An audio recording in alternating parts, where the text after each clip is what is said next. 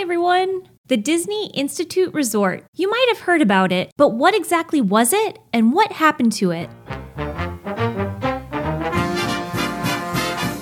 Back to 1955 with the opening of Disneyland, creating an experience like no other that leaves a lingering impression on guests has just been what Disney does. With each resort built came a unique and memorable vacation destination. By the 1990s, CEO Michael Eisner wanted to offer a different type of Disney vacation for guests. His inspiration came from the Chautauqua Institution, an adult learning center and resort that he visited in southwestern New York that's been around since 1874. The land that the resort was planned for was already developed for a different project and then repurposed for the Disney Institute. Going back to 1973, Disney wanted their Florida project to include a residential community actually called Lake Buena Vista, with an accompanying shopping area called Lake Buena Vista Village. By 1975, homes and villas were constructed, but in a turn of events, residential plans were put on the back burner because of taxation issues and the realization that residents would have the ability to vote on resort construction. Then, in 1996, after the land had been in use as the village resort since the 80s, the Disney Institute Resort opened its doors. A resort where you could not only stay on property, but where you could take classes from cast members on a variety of topics, from horticulture and topiary making to rock climbing and gourmet cooking. There were over 80 topics that guests could choose from, not just to learn the Disney way of doing things necessarily, but to add the Disney magic to learning something new. The Disney Institute Resort included 28 program studios, a 225 seat performance center, an 1,150 seat outdoor amphitheater, a 400 seat cinema, closed circuit TV station, and a radio station, with a sports and fitness center and full service spa. The resort even had a restaurant called Seasons and featured a themed dinner menu that rotated nightly. They did request that guests staying on the Disney Institute Resort site stay for a minimum of three nights, but guests from anywhere could participate in the programs offered. The teaching approach Disney took was guests getting hands on and out of the classroom, making it a place where guests could experience genuine edutainment.